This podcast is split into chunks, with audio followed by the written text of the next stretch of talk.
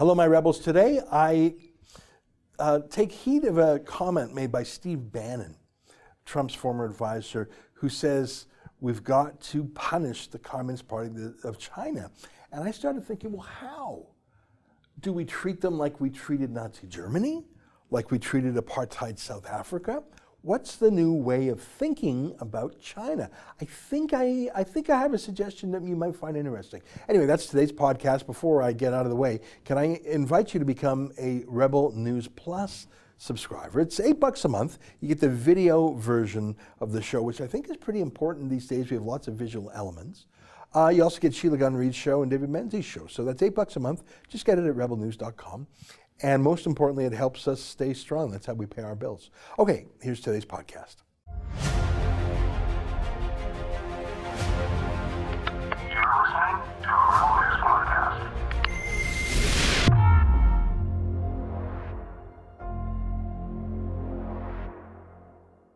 Tonight, should we start treating communist China like apartheid South Africa or even like Nazi Germany? It's April 9th, and this is the Ezra Levant Show. Why should others go to jail Why? when you're the biggest carbon consumer I know? There's 8,500 customers here, and you won't give them an answer. The only thing I have to say to the government about why I publish it is because it's my bloody right to do so.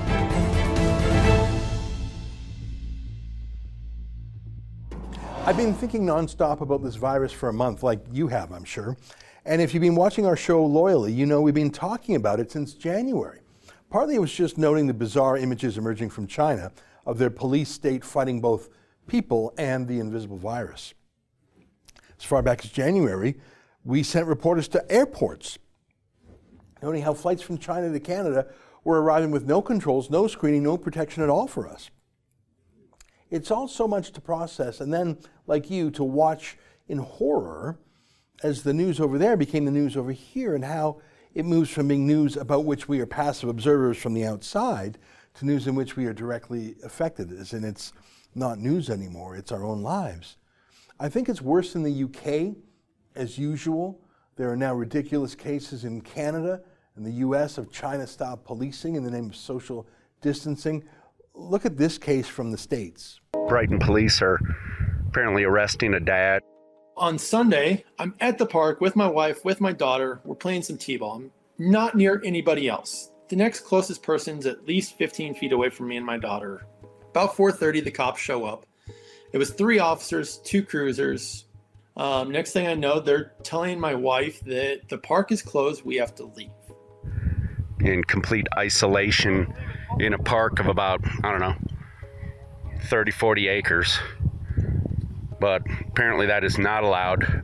I kind of I took a stand and I told them, you know, look, this is an open space. It's perfectly allowed. Um, you know, it, you telling me to leave is a violation of my constitutional rights. I am not leaving. You can issue me a citation if that's what you have to do. They then proceeded to make a threat against me saying, if you don't give us your identification, if you don't identify yourself, we're going to put you in handcuffs in front of your six year old daughter the officers put me in handcuffs. You know, they got me to the patrol car and they left me sitting there for the next 10 to 15 minutes. So they get me out of the patrol car.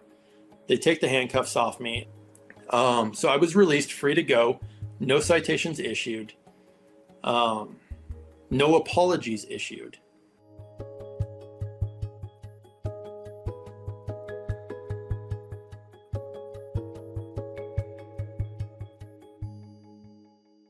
Help me out. What exactly is the health risk of a dad and his family, who all live together anyways, being in the middle of a huge empty field together? That's abusive policing. That's a power trip by officers. That's the surveillance state and the public health care state. And that's the nature of political authority. It always grows, it never shrinks. And right now, I think we're in a key moment as free societies. Will we be conditioned to accept such infringements on our lives as normal? Will it be normalized just like 9 11 was the shock that normalized TSA agents physically groping millions of people, including children, humiliating all of us in the name of safety? And by the way, it's been nearly 20 years since the TSA was formed and the Canadian version of it. And not a single terrorist has ever been caught by the TSA. There are so many angles to this pandemic the virus itself, the economic devastation caused by the virus, the economic devastation caused by politicians reacting poorly to the virus, and now the threat to our freedoms. But I want to talk about today uh, not us uh, and how this is affecting us and how we're mismanaging it. And by we, I mean our politicians, our healthcare deep state. Instead, I want to talk about they, them, the people who did this to us. Now, a virus did this to us, and I'm not even going to get into the credible allegations that this virus was engineered by China's biowarfare lab that just happens to be located in Wuhan. We interviewed an Epoch Times journalist yesterday who made credible allegations about that, and we have secured the rights for tomorrow's show to show you that whole movie, so I hope you tune in. But as I've always said, what we know without a shadow of a doubt is that however the virus did come about, China's Communist Party deliberately hid the news, arrested doctors who were trying to warn about the news, lied to the world, including to the World Health Organization, which in turn they got to radiate their lies, and engaged in outrageous bad faith conduct. The Chinese Communist Party vacuuming, vacuuming up the world's medical health supplies, masks, gowns, for two months while pretending everything was fine. China continues to lie, continues to endanger us, and too many of us are still sleepwalking through all this, Trudeau being the obvious example. But listen to this this is Steve Bannon, Donald Trump's former campaign manager and the architect for a lot of Trump's thinking about China, China especially on trade. Listen to this. But the Chinese Communist Party and their culpability in this is really what has to be addressed.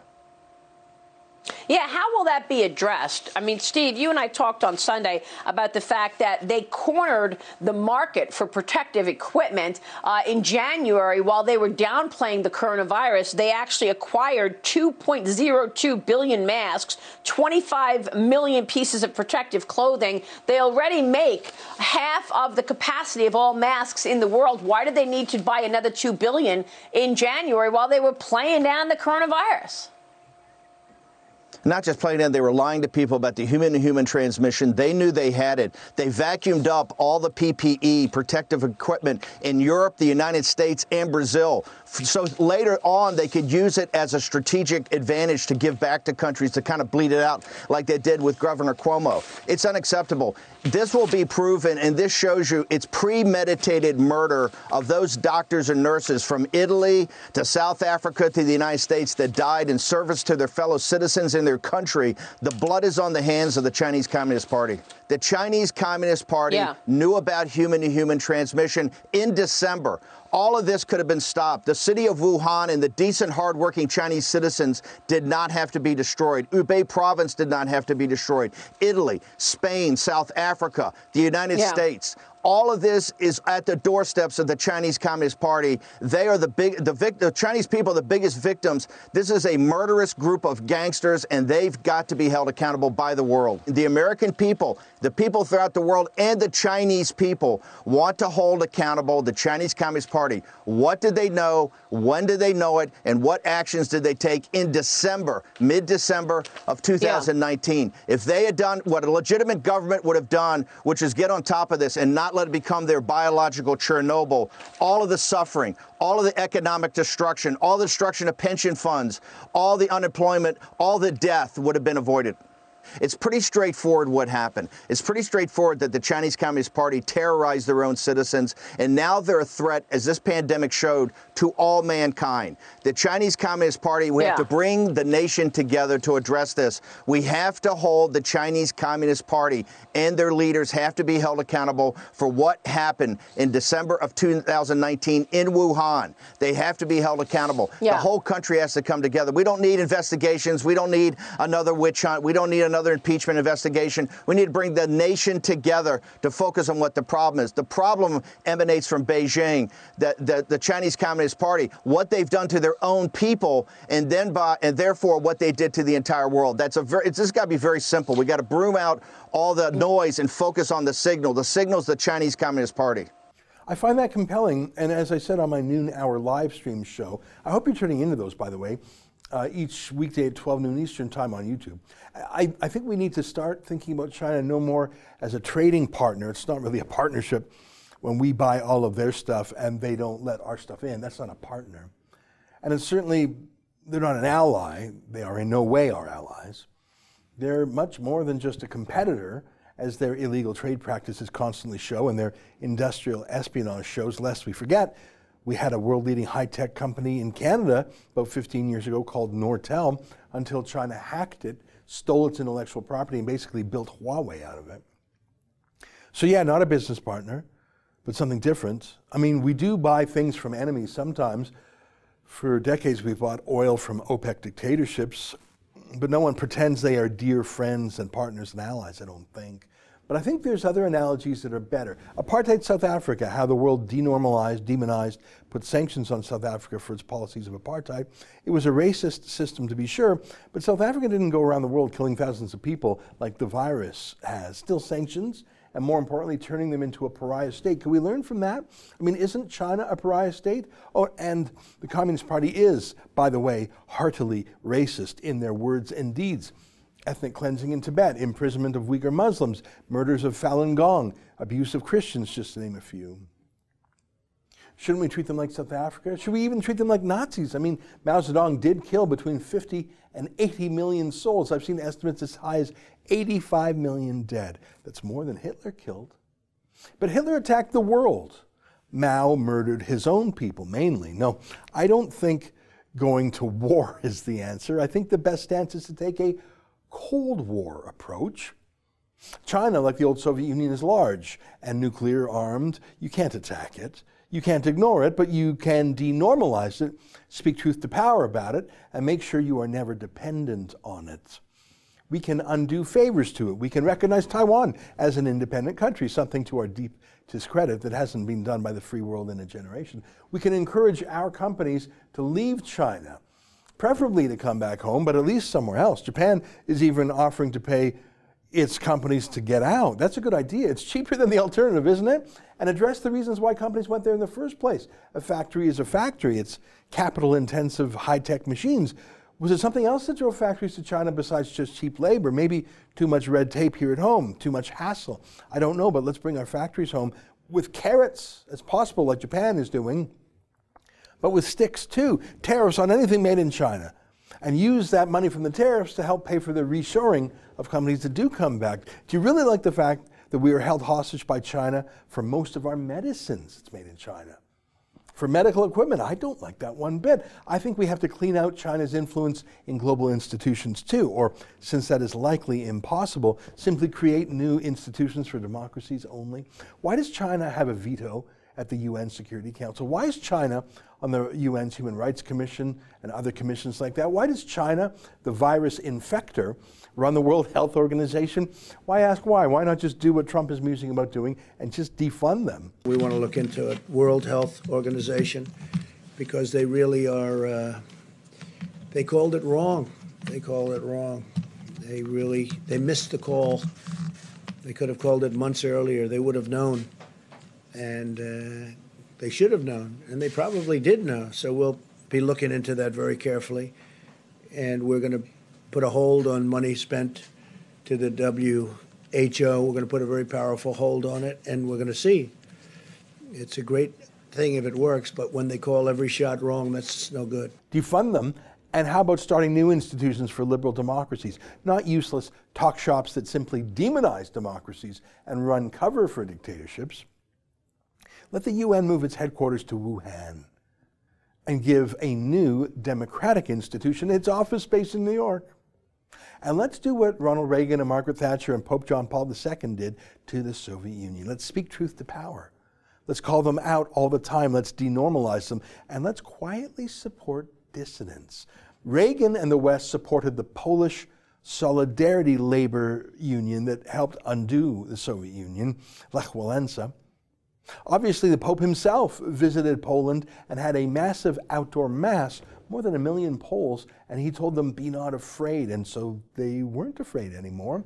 Let's do that sort of thing to China. Let's unhook ourselves from China industrially, financially. Let's root them out. Let's send home many of the 100,000 Chinese nationals at our Canadian universities. Let Canadian kids into those college spaces and stop the massive technology transfer and outright industrial espionage conducted by some of that group. But not all of those Chinese students are bad people, of course not. Again, this isn't a war against the Chinese people, but the 100,000 Chinese elites who are going to our schools, they're not regular, random Chinese people. They're the sons and daughters of privilege, the children of Communist Party officials in many cases. Why are they here anymore? As we've shown you, too many of these students have in fact stolen Canadian industrial secrets, including virus secrets, as happened just last year. The police had to get involved. Sorry, this is hard to do because we've gone so far the wrong way. So much of our lives is made in China. Our computers are made in China. Our cell phones are made in China. Half the junk at Walmart and Canadian Tire is made in China. Our medicines are made in China. But you know, our pandemic was made in China too, and so was the cover up. It was made in China. The danger still comes from China. Let's at least start acting like it, and maybe one day, like Poland, the Chinese people will be free. Stay with us for more.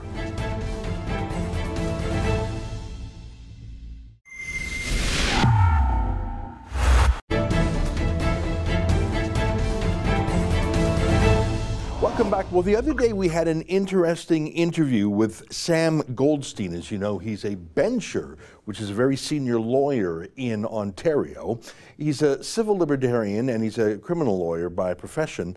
Um, and he took us through some of the emergency powers that both the federal government, provincial governments, and even city governments have in dealing with the pandemic. Uh, one of the things that I found slightly reassuring from that conversation, it felt like a professorial uh, class in university. Sam was a very good explicator of things. One of the things I found reassuring was that in the various emergency provisions we talked about, there were time limits, there were uh, mechanisms by which even opposition MPs or senators could force Parliament to return to reconsider things. There were also oversight provisions for the Governor General or the Lieutenant Governors of provinces. And finally, there was a reporting uh, requirement that after a state of emergency, the government had to sort of justify its actions. Now, of course, all of those things don't stop abuses. And one of the things that Sam emphasized was that if there is an abuse, it would likely only be remedied later on, not in the emergency itself. But still, he gave me some reassurance in our conversation. So it was with great interest that I took a phone call from our friend John Carpay of the Justice Center for Constitutional Freedoms, who told me that he was alarmed by emergency powers proposed by the government of Alberta, led by Jason Kenney, who, of course, is conservative in nature and, from what I know of Jason, a respecter of civil liberties in general.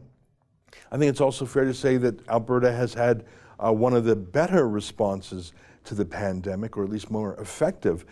But I said to John, let's come on the show and let's talk about your concerns about Alberta's Bill 10.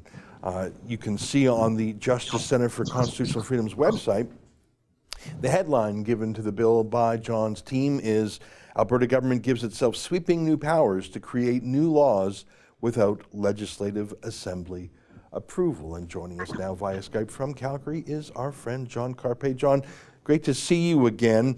Um, how, uh, tell me some of the details about Bill 10. What are the elements of it that you find troublesome from a democratic or civil liberties point of view?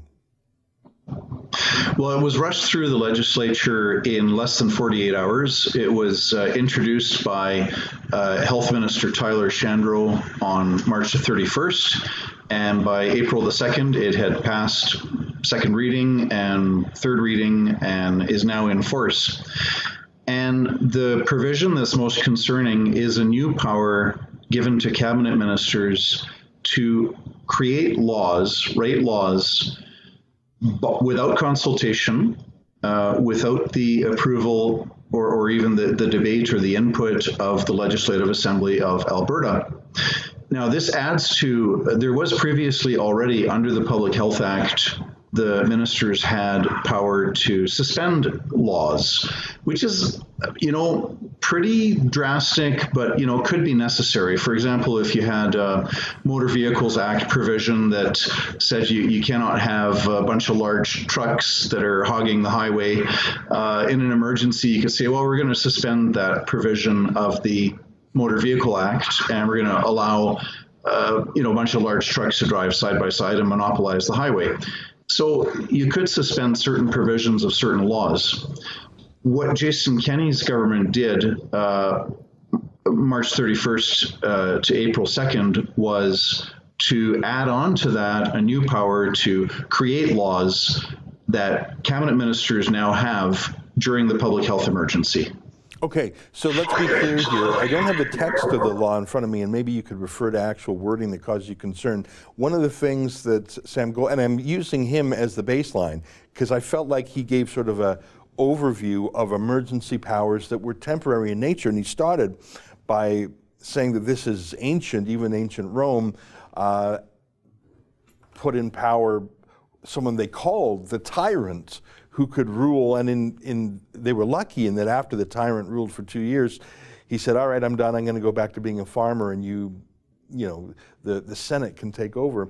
Are the laws you referred to, not just the suspension of existing laws, but the creation of new laws, are they temporary in nature? So when you say a new law, like there's there's dozens of laws. The you know, the, you mentioned the Highway Traffic Act. Those laws are enduring, and during an emergency, they can be suspended, but then after the emergency, they revert back. Are these laws that you say can be created uh, unilaterally by fiat, are they also time limited in nature, or do they endure beyond the emergency? Yes, they are time limited, which is good. Uh, the the orders would expire and the, the, laws would expire depending on whether it was a public health emergency or a pandemic influenza. These powers would expire after 30 or, or 60 days, and they can be renewed by the provincial cabinet, but that's also time limited. Where the challenge is, is that the the the law does not stop the government from renewing the public health emergency on and on and on. So public health emergency is supposed to be 30 days, and then uh, you know we're we're back to normal. But the government could renew that 30 day period over and over and over and over and over again because there's nothing in the legislation that stops the government from doing that. So that's a concern. Right. And again, I don't mean to, it would have been interesting to have Sam Goldstein in on this conversation because he uh, really has gone deep on this subject. And, and that was one of the things that we talked about. I'm sorry to sort of try and echo what he said. I'm obviously not as uh, well briefed on it as, as he is. But, um, you know, it is a fact that sometimes emergencies do last longer than 30 days or 60 days. One of the things I found, as I mentioned, reassuring in his description of at least, I think it was the federal emergency power, was that if you had, I think it was 10 senators or, or 20 MPs, or, or maybe it was, it was a low number like that of opposition MPs, they could at least force a review, a gut check, um, which I found somewhat comforting because even if, even if the loyalists around the prime minister said, no, this is fine, the opposition still had that special power. Is that there in the provincial legislation because look, I am as alert to civil liberties issues as you are, I think. Maybe not quite because it's all you do for a living. But if there was a way that even, let's say, Rachel Notley, the socialist NDP opposition leader in Alberta with whom I disagree on nearly everything, if I knew that she had a similar power to at least once in a while pull the legislature back to have a vote or an affirmation that, yeah, the emergency continues, I would find that somewhat reassuring. Does that exist provincially here? Not to my knowledge, but I do need to double check uh, whether we have those provisions provincially. So I'd like to I'd like to look into that and get back to you if I can. Sure, and uh, and again, I'm not trying to put you on the spot. We're all learning about these rarely used powers together. Sam was uh, telling us about how some of these powers have only been used three times in Canadian history, both world wars and the uh, FLQ crisis. Uh, pretty much 50, almost 50 years ago in Quebec. So these are not normal times and normal laws. I think you're wise to be alert to these things, John, because it's in these times of crisis that, by nature, politicians, bureaucrats, police, seize uh, ground that they could not get in normal times. And it's often a ratchet effect. That is, once these infringements are there, you never get rid of them. I mean, the income tax itself was just till we get through this great war. Well, it's been more than a century. Tell me um, if there's been any use of this power. Well, I guess it's still a bill. Um, has there been any uh, when when there was these the debate in the legislature to rush this through? Was there any suggestion by the government of what they might use this power to do? No, and that's disconcerting. Now, so far, to my knowledge, the government has not used these these new powers yet. But the only thing that was stated by, you know, first by the health minister Tyler uh, Shandro, and I, I read through the Hansard, uh, and as well as another cabinet minister, was, you know, th- this is to uh, better look after the health and safety uh, uh, this, this is to better protect Albertans and protect the, the health and safety of Albertans. Uh, just those uh, platitudes were the only justification that was put forward. Uh, I would actually have more confidence in, in, in Jason Kenney's government in pushing this bill through if they said, "Well, look, here's an example or two or three examples of why or how a cabinet minister might need to create a new law on the fly or create a new offense. That, that's the other thing. The, the cabinet, a cabinet minister can single-handedly uh, without any legislative review by the legislative assembly, can create new offenses. Now they cannot be retroactive, but he can uh, say, well, it's it's an offense to, uh, to, to walk outside unless you're on uh, you know special government approved list of people who are allowed to go outside. The, the fines and penalties are draconian as well. Uh, they were already a maximum fine of $2,000 for first offense for disobeying the Public Health Act. That's been jumped up to $100,000 that you can be fined for disobeying the Public Health Act. And on a subsequent offense, $500,000 fines. Uh, so that's that's pretty serious as well. Yeah, and again, I, I, I, don't want to want to continuously reach back to what Sam Goldstein told us last week, but it is my only source of knowledge on this subject, John. So forgive me for doing that. And I'm sure that Sam, if he would be watching this, would cringe that I'm not getting it just perfectly. But one of the things he told me is that even in these emergency laws, while you're cor- you're obviously correct, and this bill clearly, um, the way you describe it, clearly says. Uh, the the democratic machinery is eliminated. The laws just come into existence without the typical, you know, first reading, second reading, committee hearings, third reading, vote, etc.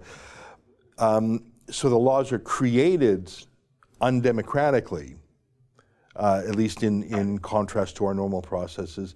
They still must be implemented in accordance with the Charter of Rights principles. So um, you mentioned uh, banning people from walking on the street. And I think that is something that we probably will see in some form.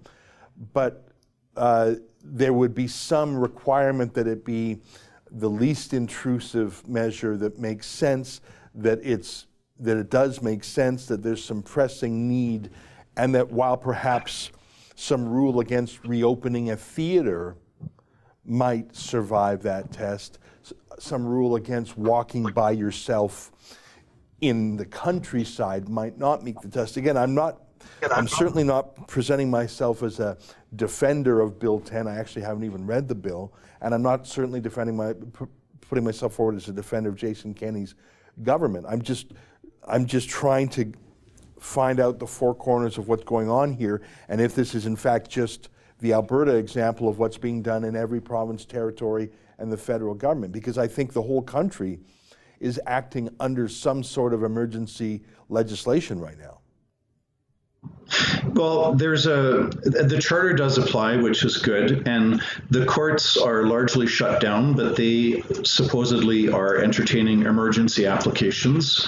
So, uh, you know, our our organization, uh, the Justice Center, for example, uh, if if we felt that there was an egregious and unnecessary, unreasonable, unjustified violation of charter freedoms, uh, we would, you know, fax file or e-file, and we would uh, hope that the the courts would look at that as as an emergency and choose to hear it.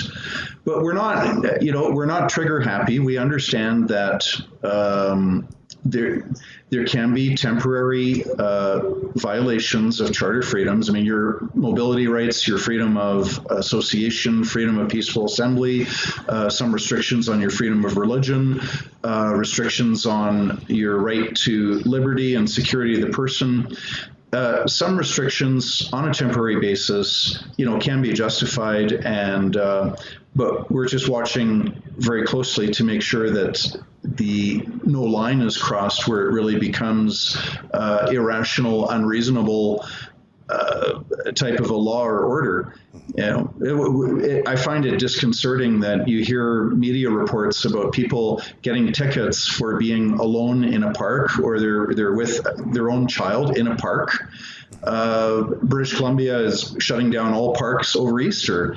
And it's like, why can't we just do social distancing in a public park? Why does it have to be shut down entirely? So, you know, we have to be very vigilant. And like the uh, temporary income tax that's now a century old, uh, we have to push very, very hard uh, after this emergency is over to uh, to make sure we get all of our rights and freedoms back in full. Yeah, I mean, listen, I, I, I agree with you that we are in a dangerous time. Uh, the city of Ottawa it has banned people sitting by themselves on park benches. What is the possible, like that, there's just no medical, there's no scientific, that's just, that's just a bully uh, using his emergency powers for some, I, like sitting on a park bench by yourself. Um, I, that doesn't make any sense to me. Maybe shutting down a, um, you know, a, a, a dance club, nightclub, hot, sweaty, everyone breathing in one small place where you would probably share a lot of germs. I guess everybody's speaking speaking moistly, as our prime minister yes, would say. um, well, listen. Let me say this. I think that what you're talking about, and I have not gone through Bill 10, is is a version of what every province and federal government is doing. Uh, now, maybe what you're saying is this goes beyond the existing emergency legislation in the province, and I accept your uh, view on that if that's what you're saying. Well, the um, difference, if I can just interject for a sec, the difference is that we've we've moved in Alberta from the, the temporary power of cabinet ministers to suspend the operation of certain laws. So temporarily, you can say that you know Section 27.9 of the Employment Standards Code doesn't apply, or Section 285 of the Motor Vehicle Act doesn't apply. So temporary suspension.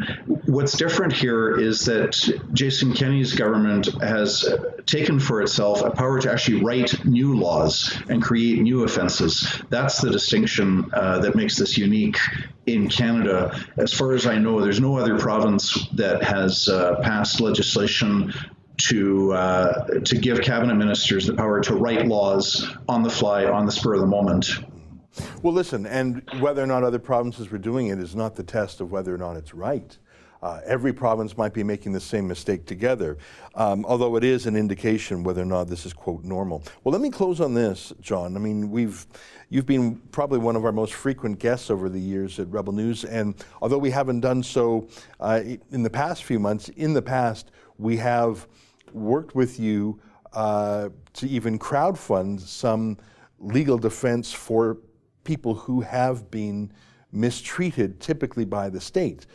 Uh, if you come across a case of someone sitting on a park bench and getting a ticket, or someone out for a walking their dog getting a ticket, and if that, uh, if you see an abuse of the law like that, we would love to be involved in two ways. Not only number one, what we like to do around here, crowdfund to help cover your costs, because Justice Center for Constitutional Freedom is a nonprofit, so we got to help you out, your charity. But number two, to shine the light of public scrutiny on it to hopefully dissuade other cops or health cops who are worse. Like at least a cop with a gun, uh, a lot of his training is on self restraint because he's got the ultimate power to kill theoretically. So a lot of police training is don't overreact. Don't shoot someone just because they swear at you. Don't, don't, don't.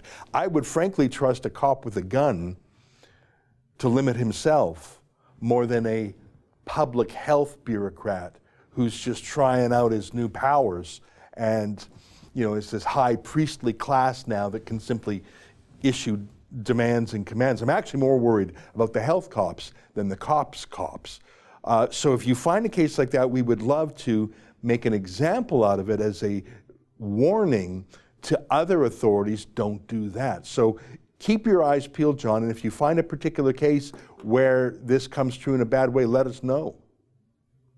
I will let you know. And can I can I just one important piece of information? If you get a, a, ticket that you think is unfair, something ridiculous, like you're out in a public park, you know, with with your with your kids and just minding your own business and getting some fresh air, and you get a ticket, be sure to plead not guilty and force a trial and in a lot of cases, the crown prosecutors, who are trained lawyers and you know more maybe uh, certainly have a better knowledge of the law than than uh, the, the people issuing tickets, in a lot of cases, the crown prosecutors will withdraw the charges. So there's some important free legal advice for uh, listeners and viewers of the Rebel. Is if if you get a ticket that you think is unfair, uh, don't pay it, plead not guilty, and set a trial date, and uh, you know protect yourself that way. You know, and my last reference to my interesting talk with Sam Goldstein the other day, he, in his own family, he had two instances. His, I think his niece, he said, uh, was accosted just for being on the sidewalk, look, I think looking at her phone or something. No reason at all, just a cop said, What are you doing? And Sam himself was walking his dog, and some bylaw officer started pestering him. He, he's a sophisticated lawyer, so he knew he didn't even have to stop and talk to this pest. But uh, I think the ordinary Canadian is still deferential to authority, which is probably a good thing. Uh, we trust authority, it's probably a good thing. Um, and we're all trying to figure out this pandemic together. What, what are the do's and don'ts? So I, I think that Canadians by nature would say, oh, sorry. Uh, and sometimes that's the right answer, but other times you have to push back. And I am worried that in the long term, the abuses by public health authorities will do more damage to our society than the actual virus itself. Um, I hope that doesn't come true, but that's a worry. Last word to you, John the the price of freedom is eternal vigilance. So we need to uh, watch the politicians closely and carefully. And when there is ridiculous and unjustified government action, uh, we need to speak up and fight back, even when there's a, a pandemic in place. All right. Well, John, will keep us posted if any uh, examples of government abuse come to your attention.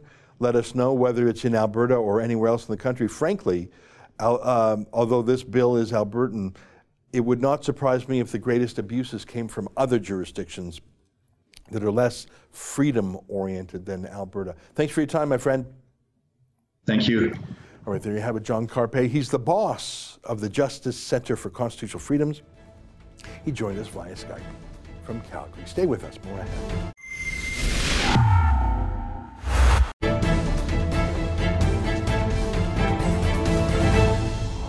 Hey, welcome back. On my monologue yesterday about a media party poll calling for more subsidies, Frank writes, How the National Post has fallen. I loved it under Conrad Black. If the media did good journalism, they would not need a bailout. Think of Rush Limbaugh, Mark Steyn, and yourself. Well, thank you for including us in that list of great journalists. Um, there is more journalism in the world than ever right now. Just so much of it is done by citizen journalists. It's a joke to call journalism a profession uh, because that implies that it's like a priesthood and you have secret codes. And no, no, no. Journalism, look at the root of the word. It comes from the word journal, which comes from the word jour, the day. Did you write about the day? Tell me about your day. You don't need to be a professional to tell about the day. And so each of us has become a publisher on Facebook. On Facebook. Each of us has become a broadcaster on YouTube. And you know what's so funny? As all these legacy media companies make their talent work from home, whether it's the late night talk show hosts like Jimmy Fallon, or the daytime talk show hosts like Ellen DeGeneres, or newscasters like Chris Cuomo and CNN, they're broadcasting out of their own basements on a cheap camera with bad lighting too. They don't have uh, makeup artists, they don't have audiences there with laugh tracks. So, really, can you tell me the difference anymore between a fancy journalist who's working from home and an unfancy journalist who's working from home? There is no difference. There's more journalism now than ever. What irritates that professional journalists is that uh, the competitors are people like you and me.